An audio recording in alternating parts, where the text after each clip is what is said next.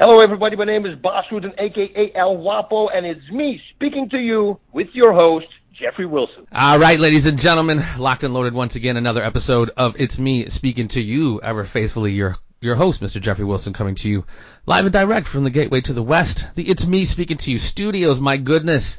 To say I'm stoked will be an understatement. I get to talk to him yet once again. This guy is my hero. I've heard his voice, and you've heard his voice too everywhere, ladies and gentlemen. This guy has been doing it since Moby Dick was a minnow, I believe. He's he's done it for them all, man. AXS TV, K1 Dream, King of the Cage, Lucha Underground, Maximum Fighting Championship. And the guys interviewed, you know, some of my heroes, man, people I would love to pick their brain. You name it, man. Dana White, uh, Wanderlei Silva, Hulk Hogan, uh, George Foreman, Frank Dux. Wow, I listened to that interview again today. Steven Seagal. Thank you again so much for taking the time, my friend, Mr. Michael Schiavello. The voice, Mr. Scoop, is joining us today. How are you, sir? Jeffrey, I'm good, mate. It's nice to be speaking to you. Yeah, absolutely. And you are uh, you're back in your homeland, back in Australia, correct? Back in Australia, back uh, down in Melbourne. Uh, finished off a, a, very busy year, half the year in the US, the other half of the year uh, in Australia and also travelling around Asia with one championship. But uh, nice to be home and finished for the year and enjoying uh, Christmas break. Well, yeah, and you left us not too long ago. Obviously, people who don't know, he was uh, once broadcasting for a while for the AXS TV outfit and Legacy Fighting Championship with my homeboy, my partner in crime, and your former partner in crime, UFC Hall of Famer Pat Miletich. But you have moved on, like you said. You were down there. Man, this I've been following this company too, man. One championship, a company out of Singapore. These guys are in one billion homes, ladies and gentlemen, in over 128 countries. What is that like, my friend?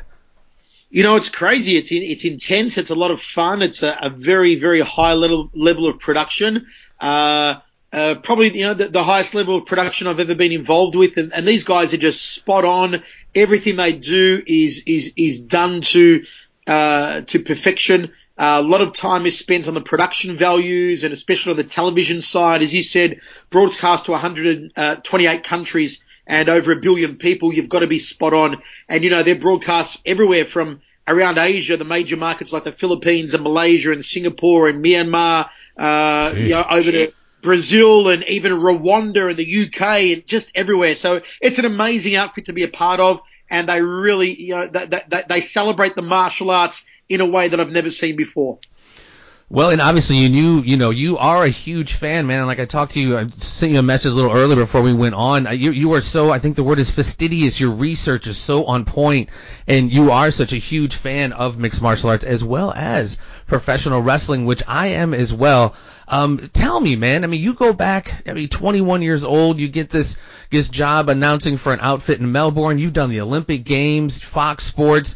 What? When did the bug bite you, man? Because as a young man, you interviewed Pele, uh, JYD, Diego Maradona. I mean, you you really started off early. When did that bug bite you? Because like I said, as a professional wrestling fan, and, and almost side, you know, piggybacking on that question, who are your influences as you know, professional wrestling, etc. When did it start for you, my friend? Well, the story's an interesting one. Uh, see, I, I never wanted to be in media or broadcasting or anything like that. When I was growing up, Jeff, I always wanted to be an architect. That was my dream. Oh, wow. I used to love, you know, drawing. I'd buy drawing magazines. I'd draw houses, and I, I was, I was, I really wanted to be an architect. I had my mind set on it. And then in Australia, when you, uh, when you turn, uh, when you go in year ten, um, I guess like junior high in America, I suppose, uh, you, you get placed to work experience. So it's a, a week or two weeks you, you right away to a company you, you might like in an industry you might like to work for and you go and do, you know, volunteer work for them for a couple of weeks to give you an idea as to what the workforce is like and the job that you might like to do in a few years time, what, what it might be like. So here I am as a, a 15, 16 year old writing away to 20 architecture firms. And the freaky thing was that None of them wrote back. I didn't even get a no back. I just no one, no one wrote back. I stood by the mailbox every day waiting for a letter to come back from you know 20 firms saying, "Hey, we'll accept you to do a week's uh, work experience in architecture," and no one wrote back. So it's getting close to the cutoff date, and I'm, I'm crying to my mum, going, "Mum, what am I going to do?" No one's written back, and and out of nowhere, literally out of nowhere, my mum says to me, "You've got a good voice. Why don't you do radio?" I said, radio? I don't want to do radio. I haven't got a good voice. I want to, I want to be an architect. You know, I want to be an architect. And mum goes, listen, just, just humour me. Just right away to a radio station and just try and do radio. The journalists would be a fun sort of thing to do, I think. Just as long as they accept you, don't be a journalist that goes and covers any wars because you get blown up. So right. I'm like, all right. You know, mum always knows best. So of I course. wrote away to, to a, to a radio station I, I, I listened to, uh, called Triple M. And weird thing was that within like a week and a half, Jeff, they wrote back a letter to me. Actually, it came on my birthday. I have it hanging up in my house to this day. April 10, 1990. I received a letter, my birthday, uh, my 16th birthday saying we accept you for work experience at Triple M Radio. So I went into the radio station and this lady called Deanne Sloan is looking after me and she looks me up and down and she goes, what do you want to do in, in radio? I said, I don't. I, I want to be an architect. I'm, I'm just here because. still fighting it. Yeah, I, seriously. I said, I'm just here because, you know, my mum suggested it and, you know, you guys accepted me. And she looked me up and down and here I was wearing my, my denim jacket and a white shirt and a tie and denim pants as you did back in 1990. And she said, I've, I've got a good feeling about you, Michael. I'm going to put you in the newsroom with our journalists. So she puts me in this dingy little newsroom, but man, I tell you what, it's like a light bulb switched on straight away. Within a minute of being around those buttons and microphones and in a studio in the newsroom, every ambition, every dream of becoming an architect went away and all I wanted to do from that moment on was radio. So I started out doing radio, then I got into covering local sports for a local newspaper, and then that led into later on doing uh, work for a magazine company where I was edit, uh, became a Australia's youngest ever editor of like uh, nine sports and lifestyles magazines. And then when I was, you know, 21 years old, um, I got a gig working on Fox Sports became Australia's youngest ever sports commentator, commentating the uh, the kickboxing and the Muay Thai on Fox Sports and that was back in '96. Uh, yep. And just it's it's gone from there ever since. You know, from there to to, to K1 and the Olympics. The, How was that? I mean, I mean that was pretty early on too, and that was obviously hugely monumental. What was that like? Olympics was 2008 in Beijing, and it was it was crazy because uh, I commentated. I think it was, if my memory serves me correct, 200 and uh, 211 fights and I did them all by myself. I didn't have a co-commentator. And I was commentating for the ABU, which is the global feed to all the Asian Broadcasting Union countries. So there was 118 countries that were taking our feed, everywhere from all parts of Africa, Thailand, Mauritius, just a lot, a lot of countries. And to do that many fights by yourself, when it's amateur boxing, there's not many knockouts. I think in that whole Olympic Games, I saw maybe two knockouts it was long. It was, it was, you know, hard work, but it was very, very rewarding. And, you know, for, for any broadcaster, I think to broadcast the Olympic Games, is like that's that's the, the, the top of the mountain, you know. Well, yeah, it's definitely a, a, highlight highlight for the resume, my man. And you know, and again, I mean, you've been such a such a voracious fan of combat sports in general. Um, professional wrestling, you know, you're we're kind of in the same age range. It's funny when I talk to people about professional wrestling anymore. It literally starts a lot with W late WWF, WWE Attitude Era very seldom do I meet people who really understand the territories, Crockett, NWA, etc., cetera, et cetera. When did you first, when were you first exposed generally to professional wrestling in, and, you know, what, what about it kind of, uh, appealed to you?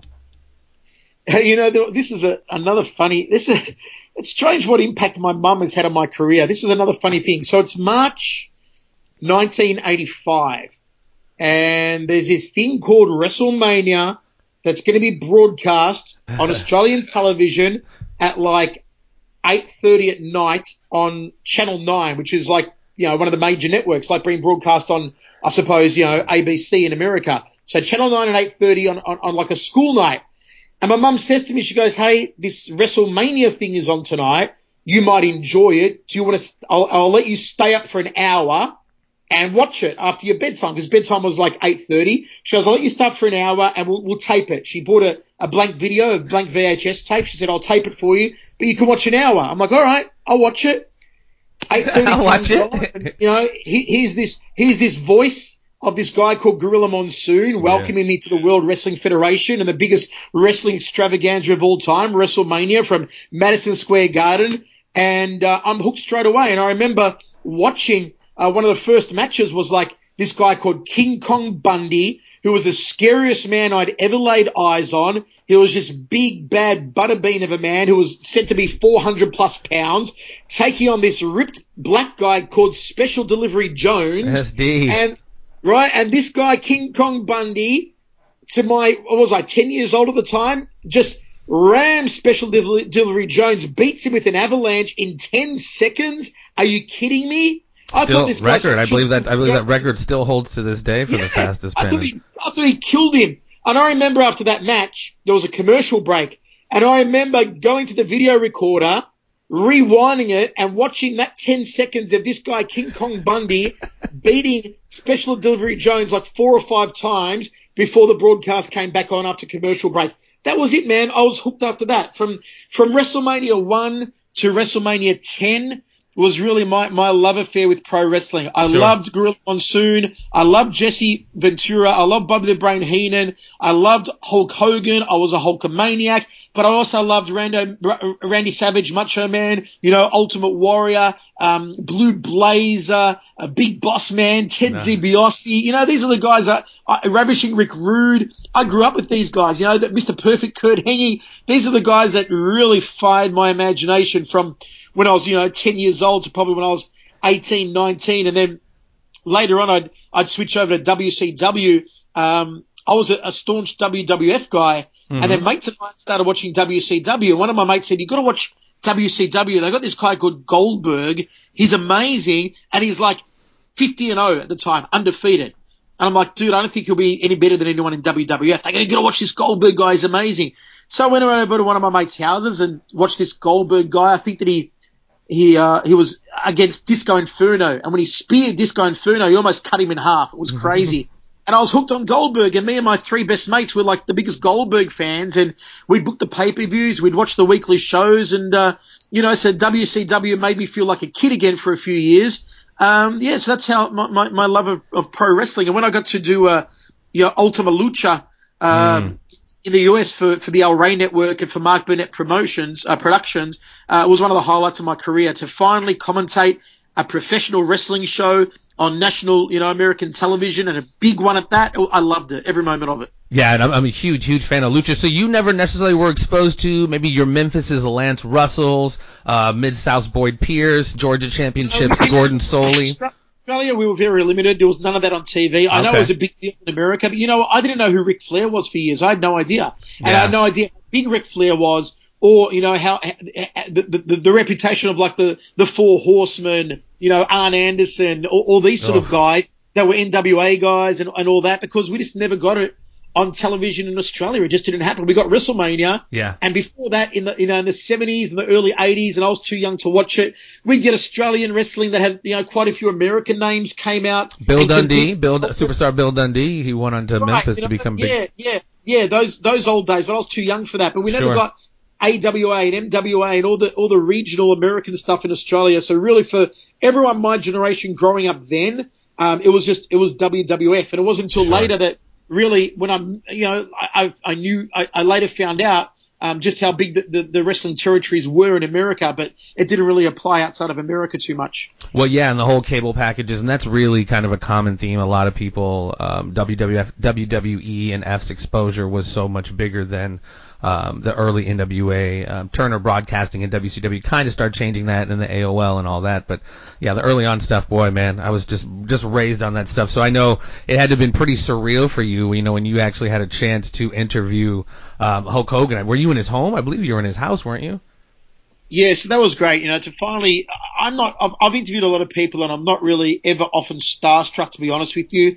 Um, but Ho- I think Hogan was the first time, maybe actually one of the first times I got really starstruck. Uh, we were in his home, or I think it's his former home now in Cl- Clearwater, Florida, which at a time was one of the most expensive houses in the southern part of the USA. I mean, it, they built this, them, you know, they, they built this from scratch. They didn't actually build it themselves. They, they lived on the property in the boathouse, I believe, while the house was being built, and it took a couple of years, maybe it took three years to build it. I remember Hogan telling me that the ceiling was 400 year old imported French wood, and the place had its own private marina and had all these pools and all these rooms. It was just the most magnificent house I've ever seen. And he had it on the market because obviously he'd been divorced, you know, yeah. so he was trying to sell it. It was on the market for, I, I, guess it might have been like 14, 15 million at the time, which is a steal because the place is actually worth about 25, 30 million. Mm. It's crazy. Wow. So we, you know, the only furniture left in the house were the two sofas that we were sitting on. Um, so to interview Hogan there at that house and get to spend, you know, not only the, the hour and a half the interview went for, but, no, no, uh, mind you, ladies and gentlemen, this man is so committed. He bleached.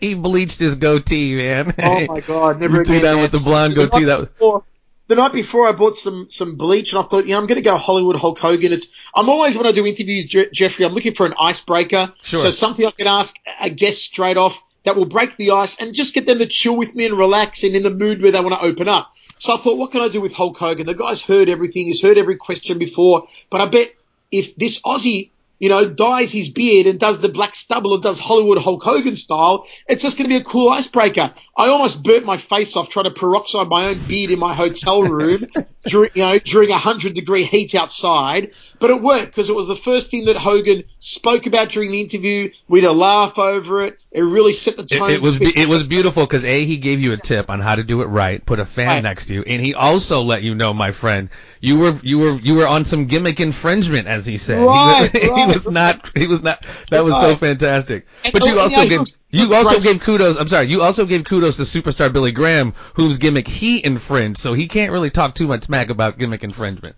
Exactly. I was more going for Hollywood Hogan because Superstar Graham was before my time. Although Superstar Billy Graham did end up managing one of my favorite wrestlers who really flew under the radar a lot, the magnificent Don who oh, later yes. became Superstar Don Muraco, and would kind of come out to the Jesus Christ Superstar theme. And I loved Don Muraco during that period. He was a beast. Well, yeah, I guess let me ask you then. So you're you're um you know you're you're Mount Rushmore of professional wrestlers, if you will, from from the eras you know from what all eras that you've stretched. You know what I mean, from old school to I now. Think, well, you know what? We'll, we'll go first name you're gonna have on there's gonna be Hulk Hogan. Hulk Hogan to me is gonna be first.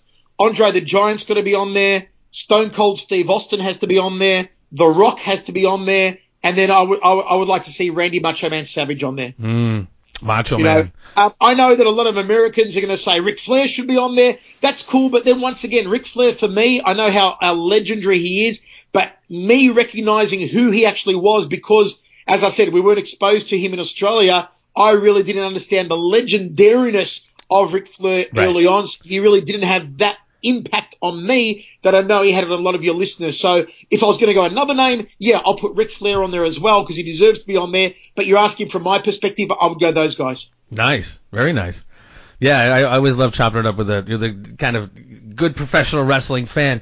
Man, I mean, as a part of, you know, some of the stuff that you have done, not just commentating, but you've also had a chance, like, like we've talked about, to interview really the who's who in your The Voice versus I mean, like I said, Dana White. I mean, you've really talked to a lot of people. It's funny. I was watching the, I was watching the Steven Seagal interview, and he just started out body language wise, and his arms were just crossed, and you kind of broke the ice with the you knowing about who founded Aikido. I mean, just like you really kind of proved yourself as a knowledgeable person, and he kind of seemed to loosen up from that. Just talk about talking to some of those guys. What were the, some of the surprises and highlights, and and you know who was kind of a jerk and affirmed the fact that you were a jerk, or who surprised you know what was what was it like talking to a lot of those guys?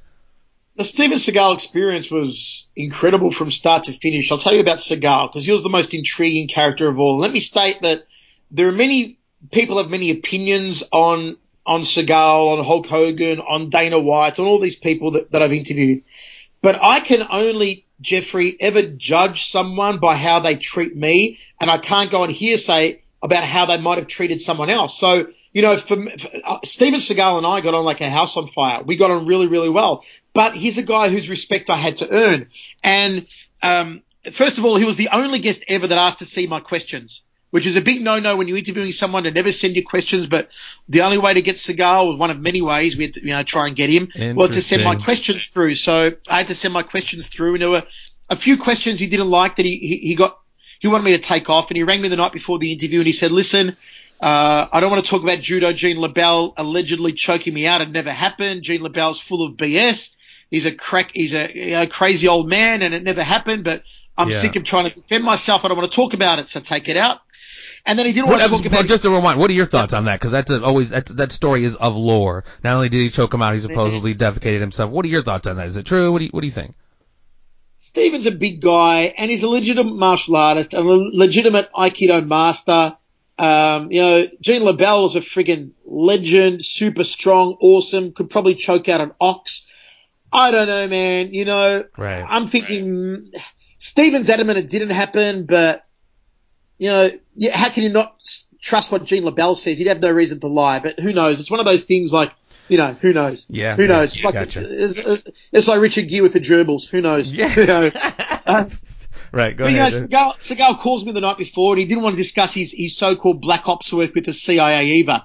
And he said to me, Michael, I did black ops work and undercover work for the CIA, but every time I talk about it, I get a call the next day from the CIA saying, Stephen, you know you shouldn't be talking about this stuff. So hmm. he goes, I don't want to get in trouble. So anyway, made me take those questions out too. But the thing was on the phone, I started, Stephen pressed me with a lot of questions as to how much I knew because I sold this interview trying to get it. It took me a year and a half to get it on the fact that nobody that had ever interviewed him would know as much about martial arts, let alone as much about Aikido as I would.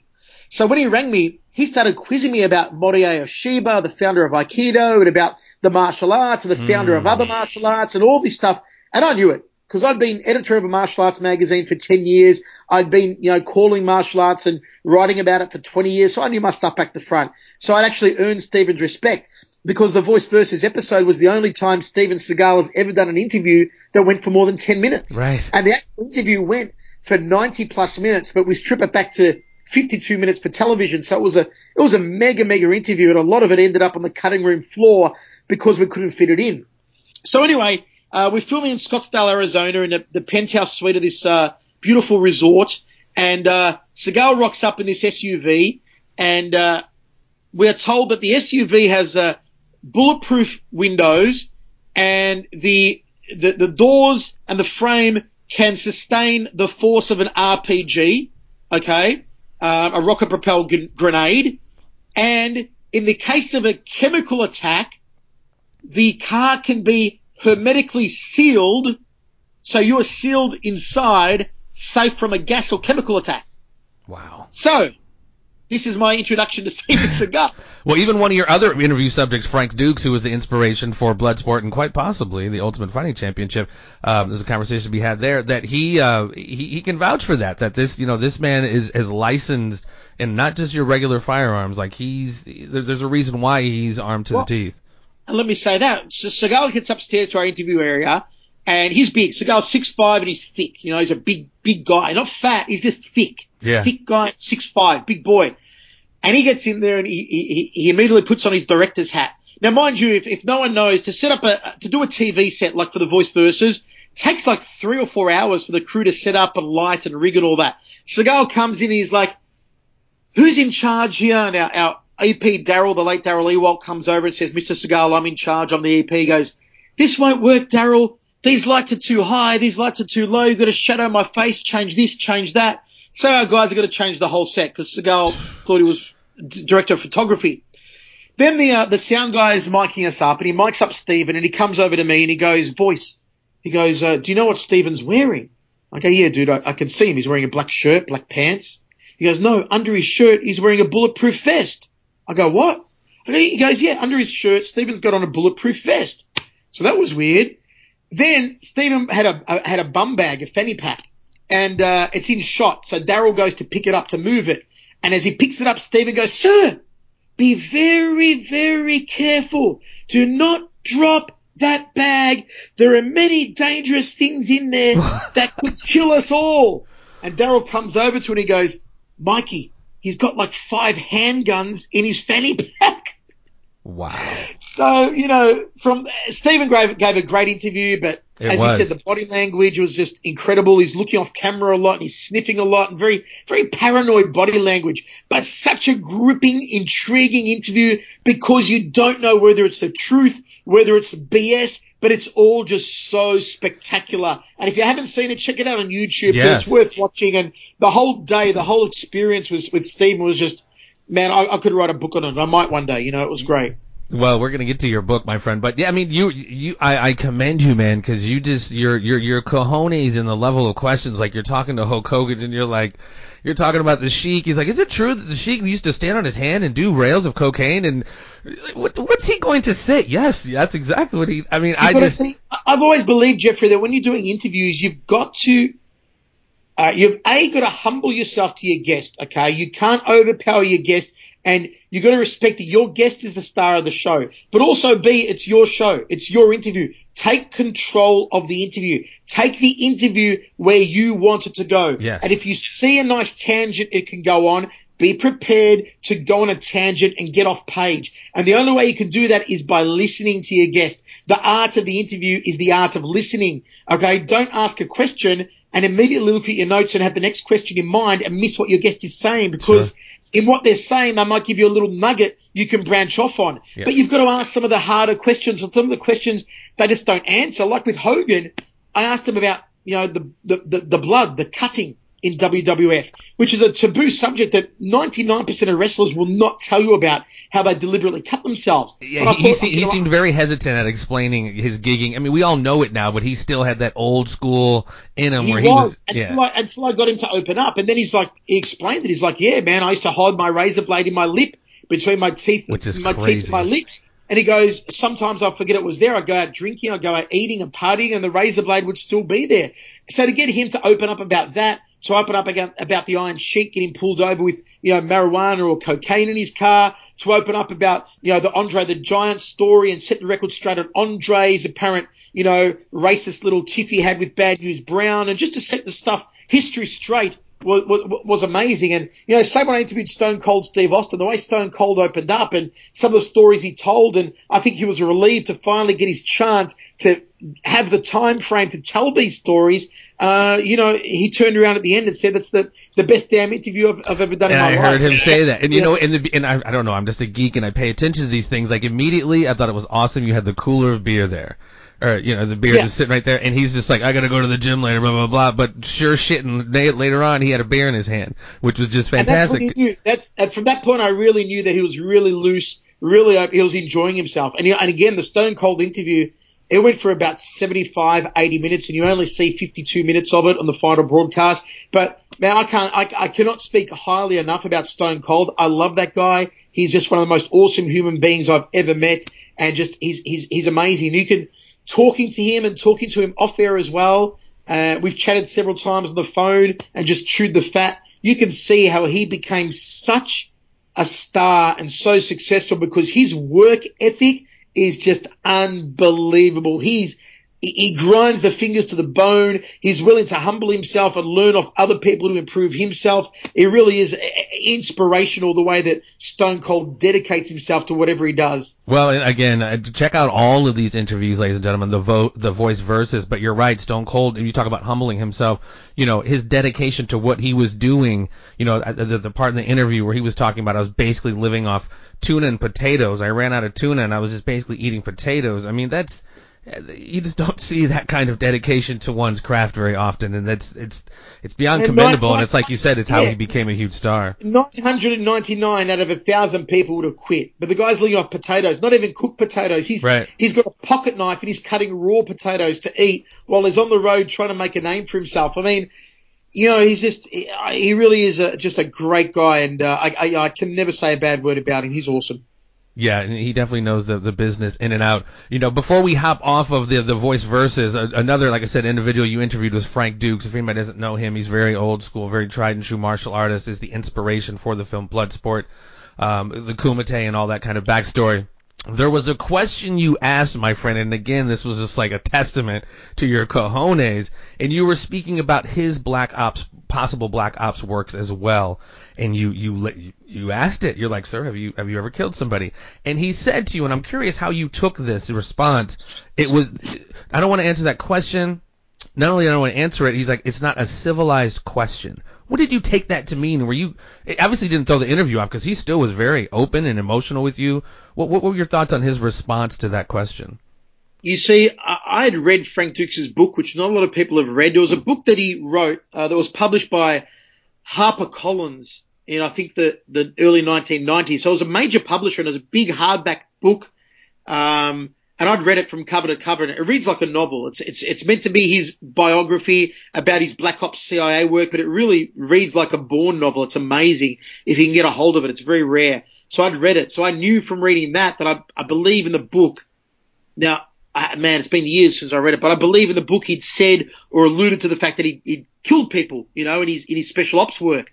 So I came out flat out and asked it during the interview. Um, him not answering it, I believe was um, yeah. you know, his his way of politely saying, yeah, I, I, I, I have, you know, injured people or maybe he has killed someone, but he didn't want to portray that sort of aspect about himself on national television. I can get that, but I thought it made for a more a more interesting answer because, like it, like I said, if he'd said yes to it, it would have just you know gone on to the next question. But the fact that he said what he did has got someone like you talking about it. Here's later. you after he says it. It's like wow, did he or didn't he? What a cool answer. What's his body language? What's his tone? What's his movement? You know, even, even, the true or false when you asked him, "Are you still employed by the CIA?" and he's just right, like, mm, "That's right. a good." Question. It was just like, yeah, it definitely deepened the intrigue for sure. Right, right, right. So Frank, you know, Frank was a like Seagal, he was just intriguing character to talk to. He's a guy who gets a lot of flack from people um, because people go, "Well, the Kumite was all make believe and Bloodsport was make believe." But hey, you got to remember, man, in in the 1970s, sparring at any dojo you went to was kumite style. It was full on. You, you beat the other guy to crap. And they, they, they, they, most of them didn't have jigsaw mats or polished floorboards. They were on concrete floors. And these guys were raw. It's like, okay, you fight him, you're sparring, go and just beat the crap out of each other. And so why would you not believe that they had tournaments in the 70s where it was called a kumite a kumite means, you know, fight. And they just let them go at it like they do in the UFC these days but pretty much just even with, with less rules than in the UFC. I mean, it, to me, it's totally believable. Given the time frame was in the 1970s or the early 1980s, whatever it was, of course, this stuff was happening all over the world. Man, it still, it still happens today. Yeah. You know, you, you, you go to a Muay Thai camp, go to a Muay Thai camp in Thailand and go watch them spar. You know what? Even yeah, more, exactly. go to Holland. Yep. Go ask Alistair Overeem or ask Badr Hari or Tyrone Spong or Gokhan Saki or Melvin Manhoef what the kickboxing sparring is like in Holland, and they will tell you it is harder than being in a fight because they, even though they're sparring friends and training partners, they go in there to kill each other. So are you telling me you can't believe that this guy in the 70s was competing in a kumite? Of course he was. And of course Hollywood dressed it up, okay, yeah. with the platform and the, the names of the styles and the traditional uniforms and all that. They dressed it up for Hollywood but what it's based on is real. Okay, it's like that'd be like watching Here Comes the Boom and saying, "Oh, well, that's not a, a, a real indication of a UFC fight." Of course, they dressed up Here Comes the Boom. Of course, they dress up Rocky Balboa's fights. It's Hollywood, right. but the stuff it's based on is real. Yeah. So Frank Dux did compete in full contact events. You can call them kumites. You can call them no holds barred. You just call it full contact events. It's what it was for that day and age. I don't know why anyone would disbelieve him. Yeah, I mean, like you said, I mean, I haven't read that book, but as you said, you read it in two days, so it seems like it's a pretty fascinating read. And he just seems like a very fascinating guy. Like he's he's done a little bit of everything, and he even spoke uh, more forthrightly than I thought he would about his uh, his work with the United States government. But um, again, ladies and gentlemen, check out the Voice versus. You can find most of those anywhere. Dana White, Tito Ortiz. He's, he's got uh, Joe Rogan as well, and you've also been on Joe Rogan's podcast as well. Uh, moving on, before I let you go, my man, you know the world of mixed martial arts. Obviously, you announced for one, you're a huge fan. Um, you know, on this on this show, my first guest was our friend Pat Miletich, and I've interviewed him several times. Stephen Wonderboy, Boss, and I've asked. And around when I first interviewed Pat, I, I called it the McGregor effect, if you will, and its effect on the sport. And sure enough, since that's happened, you know, he hasn't even defended his belt. He got one belt stripped. He went and fought boxing. Dan Henderson's fighting for the title. You know, the, there's just nothing with the rankings, it seems like. And you have a lot of people jumping ship to Bellator. What, uh, not that it's all about UFC, but what do you see, because they are kind of the flagship brand, what do you see going on with the UFC and fighters jumping ship and stars going away. No more Ronda right now or Anderson, and they really have to rebuild stars. And on top of that, the McGregor effect. What are your thoughts on the brand on, on mixed martial arts right now, my friend? I really think yeah. I really think UFC is sort of in this uh, lim um, I won't call it limbo period. they're in, they're in a change, a period of change. Um, all right, we'll go back and give it another professional wrestling comparison. I'll compare it to the time when, let's say, uh, WWF had to get out of the Bret Hart Diesel era of like WrestleMania 11. Yes, dude. Same metaphor I've used. I've used the same thing where they had to rebuild Stone Cold Right. and The Rock. Yeah. Attitude Era, the Stone Cold era, the D-Generation X era. Yep. So those few years where Bret Hart took the took the torch, you know, for a couple of years, he was the champion, and then Diesel held it briefly after that. Um, that was sort of like a, a WWF going away from Hulk Hogan. The old Hulk Hogan Hulkamania days were over, but they weren't at the Attitude Era, D-Generation X era, which would probably end up being bigger than Hulkamania. They were in between. So I see UFC in that same era at the moment, where the Ronda Anderson days, you know, GSP even days are, are- are sort of behind them now, mm-hmm. and they're building all these new stars, guys we aren't too familiar with, but are going to get there. You know, you've seen people like Brian Ortega putting on a great performance on the weekend, so they're building new exciting stars. But it's going to take them a couple of more years for these stars to come to fruition and, and star level maturity. So that's really where I think UFC is at the moment. They're in that same era WWF was in when Hulkamania ended and then, you know, before, uh, Stone Cold and Attitude Era and D-Generation X began. And there's always, and obviously there's always room to build new stars as we've seen. But what do you, what are your thoughts on the whole, again, the whole ranking system? And almost with wrestling, the belts are just they change hands so much they almost don't mean anything. I mean, obviously it's different in mixed martial arts, but again, you're you're Dan Henderson fighting for the title. Again, this is a while ago. Chael and losing to Anderson and then fighting for Jon Jones for the title. Uh, I anytime you fight for a title, you got to qualify for it. It's got to be, you got the title has to be sacred. You know, for me growing up with WWF, that heavyweight championship was always just so sacred. Yeah. And you know, when they when they split it and they had like the the world championship and the heavyweight championship, to me it made no sense. I like just one championship belt, one belt mm-hmm. above all others that everyone aspires to. That's the pinnacle of you know of sports entertainment. It's the same in mixed martial arts. I like one belt. I've never liked interims. I don't understand interims. I think they're silly. Interims, Having yeah. someone be an interim champion, it's ridiculous. Even Rob Whittaker. I mean, he's an Aussie. I love Rob. He's fantastic. But how are you champion now when you've never fought for the championship belt? Just put it down as a vacant title. You know, when Ronda came to UFC and they gave her the championship belt after she came from Strikeforce, why? Right. Call it a vacant title and let her compete against whoever it was. I can't even remember. Let her compete for it and win the title. me know, sure, int- yeah. Interims are ridiculous. They water it down. They make it seem like the only important thing is a title. Whereas what they should focus on more is saying, hey, this fight is a title contention fight. If Chael Sonnen beats, uh, I don't know, for argument's sake, Michael Bisping in this contest, whoever wins this one fights the champion. Okay? That's the way it should be. That's the way one championship's doing it and I like it. We're doing like, hey, you know what? Whoever wins this one gets a crack at the belt next time. You know, and, and, and you put a lot of, you put a lot of, uh, a lot of force behind the championship, not watering it down and not polluting it. And I think UFC needs to go back to making that belt something really, really sacred and more, you know, and, and, and more of an issue about people qualifying for it. And the ranking system, you know, it's a, it's a little flawed as well. And it might look good on TV or everything, but if it doesn't play out properly, you know, what, what's even the point of having it? You got to use it. You can't have your number 10 guy fighting your number one guy Yeah. for the championship when number two, three, four, five, six, seven, eight, and nine Exactly. are also there and are willing to fight. Just because you can't negotiate with two, three, four, five, six, seven, eight, and nine, why should number 10 get the crack? You know, just some of it doesn't make sense.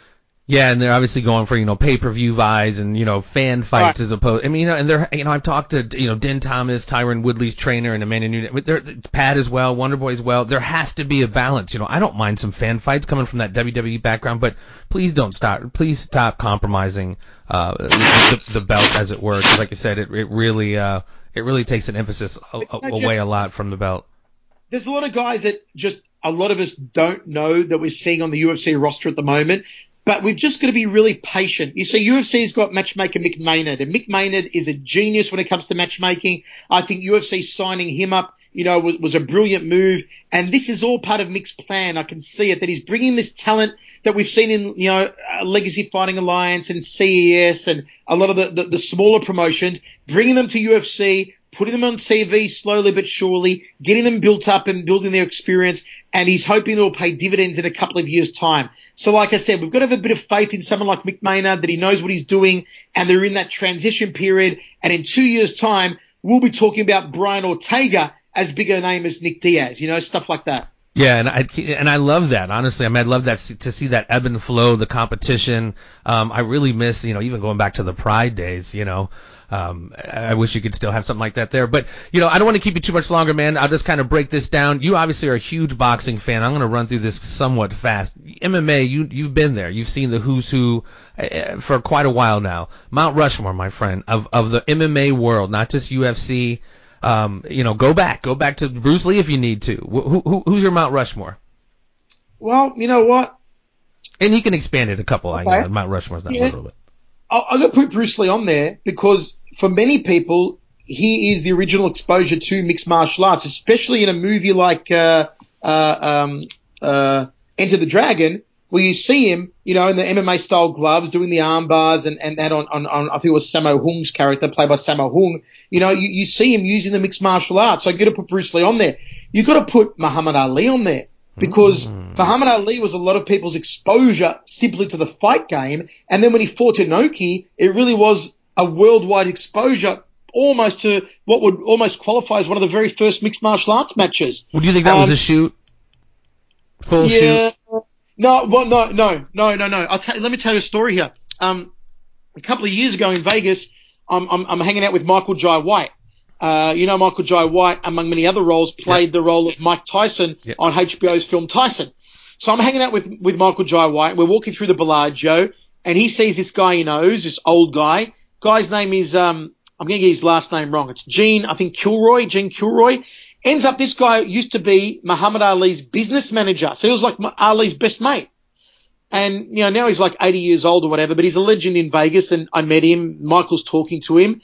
And so I say to him, Hey, were you there when Ali fought Inoki at the Budokan? And he goes, let me tell you about that. He goes, not a lot of people know this. He goes, Ali's legs took so much punishment, so much punishment that we had to ice his legs straight away out the back and do, I forgot what it was, Jeffrey, or something else they had to do to his legs. Um, actually, maybe they had to rush him to hospital straight away. Or something or another. Either they had to get the doctors to him at the back straight away or take him to hospital straight away, or Ali would have lost his leg or legs. Whoa. This is coming from the mouth of Ali's business manager. I swear to you. So I'd never heard that before. So if you're asking me if Ali versus Inoki was a work, it could not have been a work if Ali's legs generally took that much damage. Wow. So again, I put Ali on that on that Mount Rushmore. And then we're going to get into the, the pioneer days. Obviously, first name has to be there, Royce Gracie. Okay. Um, I believe Randy Couture has to be there as well. These guys were game changers in, in the early days. Uh, Fedor, Emelian, eh, Fedor Emelianenko for me needs to be there as well. Uh, a guy like Kazushi Sakuraba deserves to be there as mm. well. Uh, he only just got inducted into the UFC Hall of Fame and people just, a lot of the newbies don't understand just what a big deal and how awesome Sakuraba was in his day. Right. You know, and what influencing game changer he was. Uh, the you know, and, killer.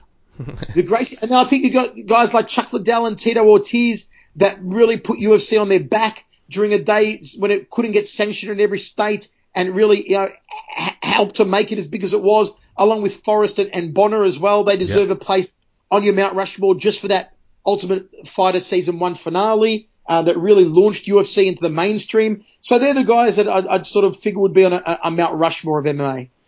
Nice, yeah, that, that that rounds out that rounds out pretty close to mine. I'd have to throw in maybe maybe an Anderson in there just because he was you know such a beast, and you know but you know, it's a very subjective thing. And so boxing, obviously you're a boxing fan as well, and that's you know, what, what are your thoughts too, man? The boxing game. Uh, give me your thoughts. Professional wrestling obviously is no more. The professional wrestling we knew as a kid, kayfabe is no more. Is is is MMA the new professional wrestling? A and uh, what do you, what's your boxing uh, Mount Rushmore going back? You can mix uh, weights and everything. I think MMA is the new professional wrestling for, for fans. I, I've seen a lot of fans both in the USA, uh, going to UFC Expo and uh, having attended Strikeforce events in the past, and you know throughout Asia and uh, and Dream and Dynamite and now with one championship and seeing the merchandise they sell, the programs they sell, the way they market the fans, uh, market the, the, the, athletes to the fans as well, and, and, and do the fan interaction stuff and, and, um, make the, make the fighters and the athletes seem larger than life, which is the way that you and I used to view Hogan and Rude and Warrior and yes. Savage back in the day, you know? So I, I see this now at one championship. I see us go to countries like Myanmar or countries like, uh, the Philippines, where mixed martial arts is still relatively new, and these guys are walking down the street and people are looking at them in awe because they've seen them on, on, their, on their television at night time, you know. Myanmar, where Aung La N Sang is just mobbed and, you know, can pick up the phone and get a sit down with the, the, the first, you know, the, the, the, the, whatever you call it, the president of, of Myanmar, you know, uh, uh just these, these, these are just huge pop wow. culture figures, which I think is what, what, what, what we're seeing these athletes become now pop culture figures in mixed martial arts, which is the was previously the, the vestige of, of pro wrestling. Um, so I, I, do agree with you that I think in a way, as far as a fan is concerned, you can follow mixed martial arts to a point now as you used to be able to follow WWF back in our days. Um, as for a boxing Mount Mount Rushmore, uh, you know, you got to go. Uh, people that I never saw, but you've got to go just because you know the, the history of them, like Sugar Ray Robinson. There you Rock, go. Rocky Marciano. You got to go those guys. You got to go Ali. You cannot not go Ali. Um, you got to go. Um, uh, man, there's so, yeah, so many names going through my head, but you don't want to list everyone. No, no, no. Yeah, exactly. You're trying to be very selective. I go Sugar Ray Leonard. Um, you know, I, I go someone like uh, probably Floyd Mayweather. You've got to put Floyd on there, of course. Uh, maybe, maybe someone like Manny Pacquiao. I think Sweet Pea Pernell Whitaker was maybe one of the most talented boxers of all time, but maybe not deserving of a, a Mount Rushmore. But, you know, you talk about talent and you list so many names throughout history. You know, Tyson, obviously, for what he did to boxing with his pay-per-view figures and the, the popularity has to go on a Mount Rushmore. But there's so many talented people throughout yeah. history like you know, George Foreman and Joe Frazier and Ken Norton, Sweet Pea Pernell Whitaker and Oscar De La Hoya and, uh, and, and, uh, and Chavez. And, and, and then you go, you know, go down the line to the, to, to Klitschko brothers and the modern day guys like, you know, GGG and, uh, and, and Canelo and of course Lomachenko. Lomachenko, Lomachenko my goodness. I, I commentated that guy to gold in Beijing. You know, I commentated his first ever big thing he did. And I knew there and then that he was going to be the next big star. And now we're seeing it, what, uh, nine years later. You know, there's so many great names in boxing yeah. out there in the world. That said, not as many big profile names as there were yes. 15, 20 years ago, exactly. where you could list off easily. You could walk down the street and the average man could probably back then, all right, list at least five to 10 boxers that he knew off the top of his head that were current. Yeah. Oh, now, like you just said, like, you know, uh, Leonard, I mean, obviously it was a Leonard, Hearns, Hagler, and even in the heavyweights, it was multiple weight divisions. And like exactly. you said, it, and that's so true. Same with, same with UFC and mixed martial arts I see, and it's changing, but the stars, I mean, back in the day, man, it was, See, it's not it's not it's not a matter of even kayfabe being removed with boxing. Boxing's just changed, but I mean, you know what I mean. Boxing's still boxing, but we just don't see those stars coming up in different divisions like that. The, now I'm talking the average man on the street. The average man on the street. If you ask him the question, say, name me five current active boxers. Okay, and not not not a boxer his family might know or, or some right, local right. boxer saw a name. I'm saying good quality profile boxers. He's going to say Mayweather straight up. He's going to say Pacquiao straight up. Okay. Man on the street will say it. Then I believe he starts to struggle. Yeah. Man on the street's not going to know who, who Joshua is. Not going to know who Parker is. Man on the street's not going to know who Golovkin is. Not going to know who Canelo is. Not going to know who Lomachenko is. They just don't know. They yeah. won't know. Even the heavyweights. Know? I mean, who is the heavyweight champion right now? That's ridiculous. Right. You know, they're not going to know Parker from Joshua, uh, from uh, uh, the New Zealand guy to, to Anthony Joshua to Deontay Wilder. They're not going to know these names. So that's what I'm saying is that big Deontay names Wilder, aren't there anymore, yeah. and boxing also finds itself in a state where it needs to, to reestablish itself. Um, you know, there's there's there's a difference between famous and, and pop culture famous, and uh, uh, um, what's his name? David uh, Meltzer. Mm-hmm. Recently, I saw a tweet that he did arguing with people because Meltzer listed Hogan. I'm sort of paraphrasing here a bit, but I believe he listed Hogan, The Rock, as like um, wrestlers that were pop culture stars, and didn't rate Ric Flair as a pop culture star. And people started to bag him out and debate and saying, how do you not put Ric Flair there? Ric Flair's so famous. And I agree with Meltzer. Yeah, Ric Flair's mega famous, but he's not pop culture famous. It's almost what you just explained earlier as to why you Right. didn't know who he was for the longest. Okay, again, if you go to the average person on the street, average person, okay, if I'm walking down, I'll I'll even do it in Vegas. I'll walk down the strip in Vegas and I'll ask a hundred people, do you know Hulk Hogan? I guarantee you, 99 out of 100, possibly 100 out of 100 will say yes. yeah. If Yeah. I say, do you know who Ric Flair is? I'll say out of 100, depending if it's an older, younger, but we're mixing up the demographic, I'll say maybe 65 to 70 are going to know Ric Flair. Hmm. Okay? If we say who's The Rock, 100%, 99, 100% are going to know who The Rock is. There's a difference. Now, I'm not saying Flair's not famous because even 75 out of 100 makes you bloody famous. Right, right. Okay? But he's not transcended to pop culture famous, which someone like Hogan, Yeah. which someone like The Rock has. He's You know, not, yeah, I'd he's, say- he's not Coca-Cola, that's for sure. no, He he's just- not Coca-Cola. Yeah. He's not. Exactly. You know, he's not. So, you know, and, and again, it's, I always put these debates down to man in the street. Would the man in the street know who this person is? Right. They don't know who Golovkin is. They don't know who Canelo is. They don't know who Lomachenko is. Are those guys freaking awesome? Yes. Are they popular? Yes. Are they man in the street popular? No. That's just the way it is. Yeah, and that's true. I mean, we could get into like why that is different. Like Sugar Ray Leonard. I mean, he was like one of the golden boys coming off the Olympics. There was so much stuff that propelled him in boxing at that time. But yeah, very, very But also, man. Jeff, also back then, remember, boxing was treated in the mainstream a lot better. You'd Yeah. see guys like Sugar Ray in movie parts, in, in mainstream TV roles, doing mainstream commercials, uh, doing appearances, red carpets. You'd see them on talk shows back in the day. Now, you don't see any of these guys on talk shows or doing red carpets at, you know, at awards nights or anything like that. You just don't see it. They're not embraced like they used to be 20 or 30 years ago. Yeah, the game has definitely changed. And I'm gonna add two more things. I'm gonna let you slide, and this is an easy segue into one of these last questions. What role do you feel, in, in your opinion, sir, on on concussions and CTE, con, uh, chronic traumatic encephalopathy? What do you feel that role in the PR, the negative PR that's played on combat sports, football, etc., but particularly how it's affecting boxing and uh, MMA? I think a lot, but I think it's also very misunderstood. Our, our sport, and I say our sport, I'll, I'll, I'll umbrella all combat sports, but I'll specifically throw an umbrella over over mixed martial arts, is very misunderstood. When I tell people what I do for a job, people go, "What do you do?" And I'm a sports broadcaster. What sport? And I'll say mixed martial arts, or I'll say I'll just say UFC because most people know know it as UFC. You know. Right. Um, and they go, "Ooh, too violent for me." I go, "What do you What do you watch? What, what sports do you like?" Oh, I like football, Aussie rules football. All right. Now, if you've never seen Aussie rules football, you're allowed to do this. You can take a 20 meter run up at full blast towards a guy whose back is turned to you. This guy doesn't know you're running at him from behind. You can then leap onto his back, dig your knee into his spine, so you climb on him with your knee dug into his spine and catch the ball. Okay?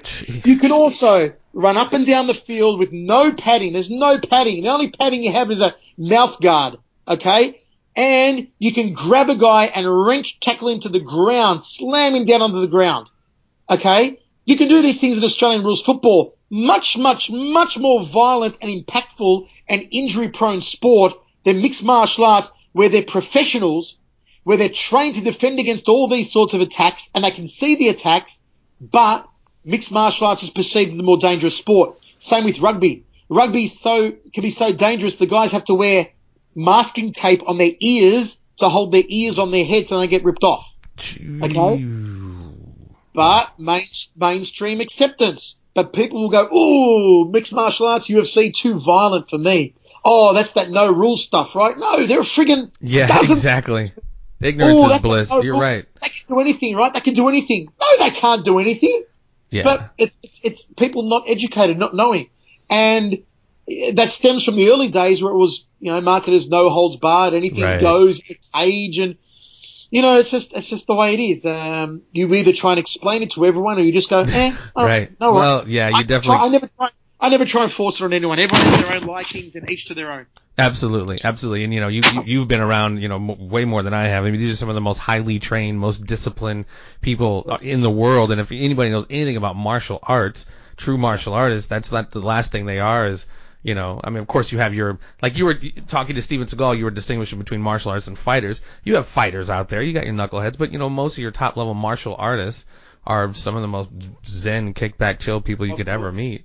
Of course, of course, you know, and it's, uh, you know, I, I would say probably um, in the UFC, I'd say the ratio is a little a little less. It's probably you, you know still most of them are martial artists, but the ratio might be 60-40. Right. Um, somewhere like one championship where you're digging into that Asian martial arts base, uh, the percentage is way up there. It's like 99 to one on, you know, it's so, they're, they're so focused on the respect factor. There's no trash talking allowed. Um, there's no throwing bottles, throwing monster energy drinks. There's no pushing and shoving. Uh, there's no walking around with hoodies on and dark glasses with your, with your earplugs in and, you know, the brooding characters. Uh, everyone's instilled a, a martial arts Budo spirit into them, which I, which I really like because I think that's what the, the sport is really about. And I, I'm a little disappointed that a lot of the UFC stuff and the Bellator stuff has had to go the way of trash talking, very obvious, tacky trash talking from people who don't know how to trash talk. You know, um, it, it just it look it looks bad, it looks tacky. So I mean, interesting. I mean, I find that interesting, and that's and I obviously respect that. So you you don't feel there's any kind of role? I mean, you look at like your old school Mr. International Shonie Carter. I mean, it's kind of theatrical. I mean, do you feel there's any kind of role in um that element, if you will, the Mc- I hate to say yeah, McGregor effect? If you know how to do it and you know how to sell it, like Charles Sonnen knows how to do it, knows how to sell it, fits in with his persona. Nick Diaz, I may not necessarily like the persona of Nick Diaz. They're always getting high, flipping the finger, F you, F you, F you, don't give an F about anyone else but himself type of thing. But that makes his character. That's him. That's Nick. Right. So it works for him. Okay? The trash talking I thought that Joanna did before her, her fight with Rose was Oh, it's not her. It doesn't suit her. It's not her character. You come off looking like a like a like a like a like an idiot. You know. Well, so and especially when you get the result like she got, that Right, just definitely. You know, so it depends who's doing it. I just I'm not a huge fan of guys just doing it just because I think that's what it takes to sell pay per views. And if it's if that's what it sells, what sells TV, what sort of market are we catering for? What sort of brain dead, beer swilling idiots are we marketing? Are we, are we marketing this sport to? On one hand, we'll go out there and try and petition the sport to major networks, saying it's a very safe sport, it's a very popular sport, it's a well, you know, these are well respected athletes. Okay, we're trying to get the tr- contracts from the likes of, you know, Fox Sports and that. But on the other hand, we'll do press conferences, we'll let them talk trash and push and shove and hit each other. I mean, you're contradicting yourself. Really? What sort of market do you want to appeal to? It's, it's, it's, yeah, it's a whole, whole nother point of discussion we could Yeah. Sure, Well, it yeah. seems to be so many like mixed signals. You know, you see your Conor Yeah. who's gone and made millions and hundreds of millions, you know, doing what he did based off of basically, not that he didn't back it up, but he's Yeah. got so much that element to his thing. But again, the backing it up really helps. But, um, all right, my man, well, check this out. Before I let you slide, we talked about this when I was, um, when you were on our show with uh, UFC Hall of Famer Pat Miletich, the Conspiracy Farm. I know, shout out any um, social networking stuff where we can track you down, as well as your book. And tell me a little bit about your book before I let you go. Know Thyself. Man, I, break that off for me if you don't mind, and where the, the impetus was for that. Yeah, so uh, you know, Pat Miletich and I both uh, both Freemasons, and uh, we were both been uh, masters of the lodge, which means we were in charge of our respective lodge. Mine was in Las Vegas last year, and Pat's was in Bettendorf, Iowa. And uh, you know, I, I wrote the book Know Thyself because I, over my years of being a Freemason, Freemasonry is a, a system of self improvement. It's like doing martial arts or yoga or higher education, doing extracurricular schooling, uh, doing you know, going to the gym, uh, meditation. People are always looking for avenues to improve themselves and, and improve themselves as a person. And Freemasonry is another avenue, a time tested and tried and true avenue to improve yourself. And all these symbols that we use in Freemasonry, these important lessons we teach, I thought, well, these lessons should be out there for everyone to be able to learn, uh, not just behind the closed doors of Freemasonry. Uh, so I, I, I wrote the book and uh, put the life lessons into there, and the, the, the feedback has been outstanding, and it reached the bestsellers list on, on Amazon, and it's still selling very, very well. So if anyone wants to check it out, go to Amazon.com, type uh, Know Thyself. Using the symbols of Freemasonry to improve your life. It's something I'm very passionate about, and you know, I'm I'm I'm, I'm getting uh, back into my Freemasonry now that I'm resettled in Australia as well. And uh, you know, if anyone's interested, uh, feel free to drop me a line on social media or drop Pat Miletich a line on social media, and we're happily to discuss Freemasonry and its benefits. And if anyone ever wants to join, we can uh, steer you in the right direction. And where can we find that social media for you, sir? Uh, Twitter? What, what, what's your? Yeah, uh, Twitter's the best one. Just add me on Twitter at Schiavello Voice and uh, message me on Twitter. Follow me on there. On Facebook, it's Michael Schiavello MMA. Um, under that one on Facebook now. And um, mate, I've got to say, Jeff, it has been an absolute pleasure to finally sit down with you yeah. and speak to you and have this chat, mate. It's great, and uh, I look forward to coming back on in the future, buddy. Absolutely, and thank you so much for your time. Obviously, eh, don't hang up quite yet because I want to ask you something off air. But thank you. I know you're in Australia making some time adjustments, and we, you know, a lot of us miss you here, man. Obviously, our boy Pat Miletich. Anything you want to say to our brother from another mother?